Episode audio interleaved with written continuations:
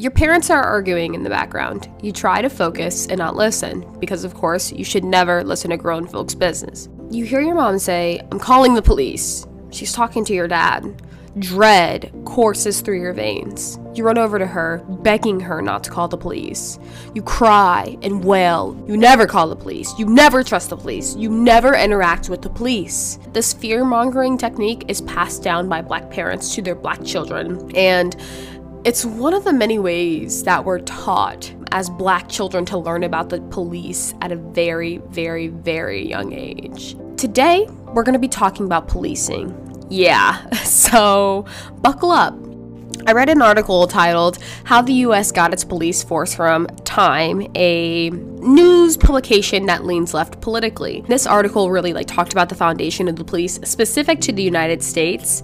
Uh, the author, her name is Olivia B. Waxman. She has done a variety of work in the field of history. Um, she has some other popular articles dealing with the Holocaust, gun violence, um, and even like important presidential news. And I figured I would include this kind of information so that you can get a better understanding of the content that I am consuming and why I'm consuming it, and you can be critical of this um, because because I encourage everyone to be critical of the media that they're consuming, of course, because, well, bias exists, um, and it's important to recognize that.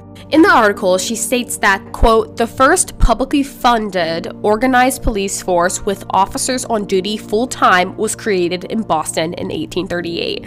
And I did a little bit of research, and this is kind of like a consistent finding amongst like historians, right? And so she goes on to say, uh, quote, these merchants came up with a way to save money by transferring the cost of maintaining a police force to citizens by arguing that it was for the, quote, collective good, end quote. She goes on to describe that in the South, police were created as a means to enforce slavery systems. Um, and this goes back to like 1700s, specifically in Carolina, where slave patrols were tasked with hunting down runaway slaves and preventing slave revolts. This really did enforce segregation and the disenfranchisement of freed slaves. I found another article by NPR. They also lean left politically, and they had a, a podcast with Sanjay Kumangia. I think I'm pronouncing that name right. I probably am not. And he alludes to the early foundations of police in an episode called The History of Police Creating Social Order in the United States. He adds to Waxman's idea that by explaining how the police maintained a like social hierarchical system um, in the past, it meant different things depending upon where you were. Of course, in the South, that meant slave control. In the North, it meant labor control, or rather, any inconvenient population. Then, of course, there was the Jim Crow era of discrimination, which targeted black people specifically and tried to prevent them from many avenues of society, to be quite frank. And this is including, but not limited to, you know, interracial marriage, um, interracial relationships, like consultation, like I am pretty sure I read that it was even like a crime to like meet with someone of the opposite uh, race. I mean, not to say that race is a dichotomy, but of course it meant white and black in that context segregation was huge. I mean, it came into busing, into education, housing, restaurants, like, and many, many more. And this is all over throughout the South. And states that we traditionally think of where they had huge influential movements um, during the civil rights time. And so I deducted that law enforcement has taken on multiple forms throughout history one pattern being evident to enforce some kind of social order within an existing control system towards a subpopulation. This leads me to start asking some critical questions, right? About the police as an institution and like looking at their historical, like, quote, value of the police and what their kind of like intentions were. What's the intention behind the law? Is it to, quote, protect the public good, end quote? And who or what decides what the, quote, public, end quote, good is and what the good is? I mean, most people don't sit down in their free time and start to think about these kinds of questions and these aspects of policing, right?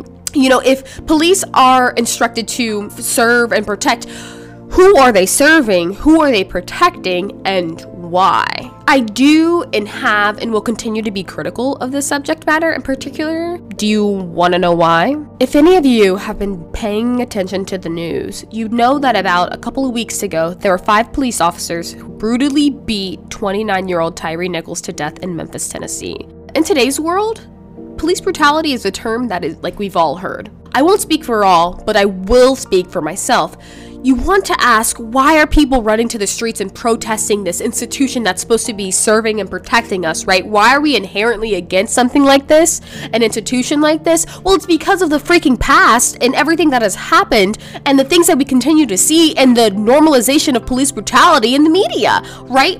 I'm tired. I'm really tired of a lot of things. I'm tired of the nothingness that people display when another black person is murdered by the police. I'm tired of the racial biases that undermine the entire police system as a whole, I'm tired of the racist history that is tied to the police and the enforcement of slavery and segregation and the continued discrimination of minority people. I'm tired of the people who continually defend the police, stating that we need to keep pumping funds into them, that we need to fund the police, when it's ironic considering police insurance companies have raised rates by 200 to 400% due to huge payouts they've made to black families in various lawsuits. Most notable being the $27 million settlement in the George Floyd case and the $12 million settlement for Breonna Taylor's case. So, how exactly are we able to defund the police when cities have to keep on paying for police brutality? As a fact, police have received even more money for things like training, and an example of this funding being you know, these elite police squads like the Scorpion Unit that brutally murdered Tyree, not to mention the large investments,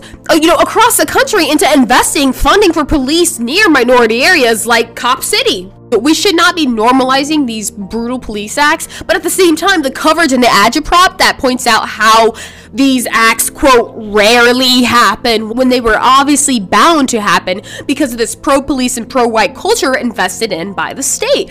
Now, I know this is going to ruffle feathers.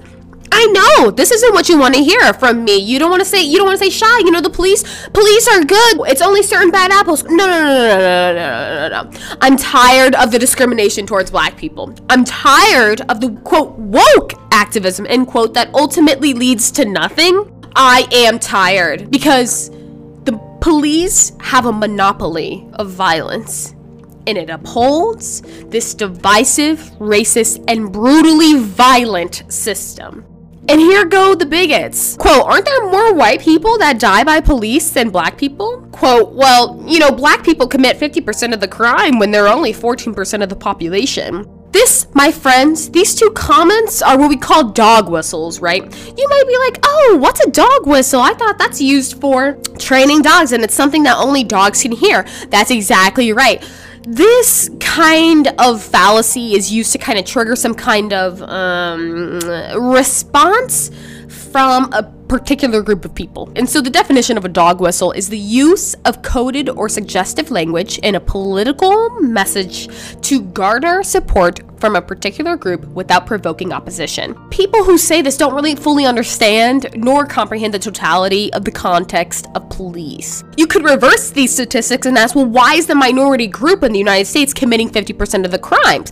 Is it because they are, quote, more violent than white people? And how are you even measuring violence, right? Is it just the amount of crimes committed? Because in this case, it's obvious why, you know, this statistic is so prevalent. Well, yeah, of course, minorities are, quote, committing 50% of the crimes, end quotes, because they are being over policed. You get more crimes when you are surrounded by more people within that group. When you have police task force who are tasked with literally policing minority areas with a young adolescent black males, then yeah, the statistics and the data are going to reflect a number that's misleading and lead people to believe that they, you know, black people are committing more crime even though they're minority. It's not that it's not that black and white. These are just overgeneralizations based off the data that's faulty, not necessarily faulty, but not necessarily shows the entire picture relating to policing this 50% number also doesn't reflect the number of black people who were falsely charged with a crime and then released, which has upper limits of like 90%. That's why we need to be careful when observing and believing the data when it's not necessarily reflective of the entire system as a whole. There's a lot that I said in here, um, and obviously, this topic in particular gets my gears going because I'm I watched the the the video footage of um, Tyree Nichols' murder, and it was very hard. It's very hard to watch these things and listen to the screams and the cries and to know that he was calling for his mom because he was close to his home and he was running away in the hopes of trying to save his life. I think that when when this violence is just put on display and it's become something that we just kind of watch and we're like, "Oh, this is really bad," and then like we just kind of move on why are we accepting this kind of behavior from any kind of police? Why are police able to put on a badge and then have a gun and then have the right in this kind of impunitive immunity to go out, act upon their biases, act upon their insufficient training, and then they kill black people?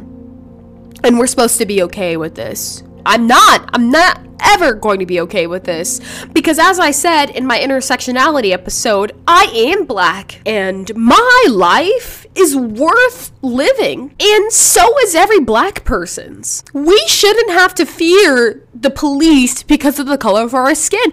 And that's the sad reality is that many black people do fear the police because of the color of their skin because they know there's a chance that they could die or be harassed by the police and they're not going to be believed. And that deeply upsets me. Because what kind of precedent is this laying for our future black children and for our future minority children? What kind of life and morals and values are we promoting when we constantly defend the police, even when they show us time and time again that they do not care about minorities, and specifically, they don't care about black lives. I'm going to end this by saying people draw their own conclusions when it comes to the police. At the end of the day, you get to turn the TV off. You don't have to listen to the news. We can normalize these things in the United States, but I ask you, my beautiful listeners, is this enough? So that's all I have. Thank you for listening. Stay awesome.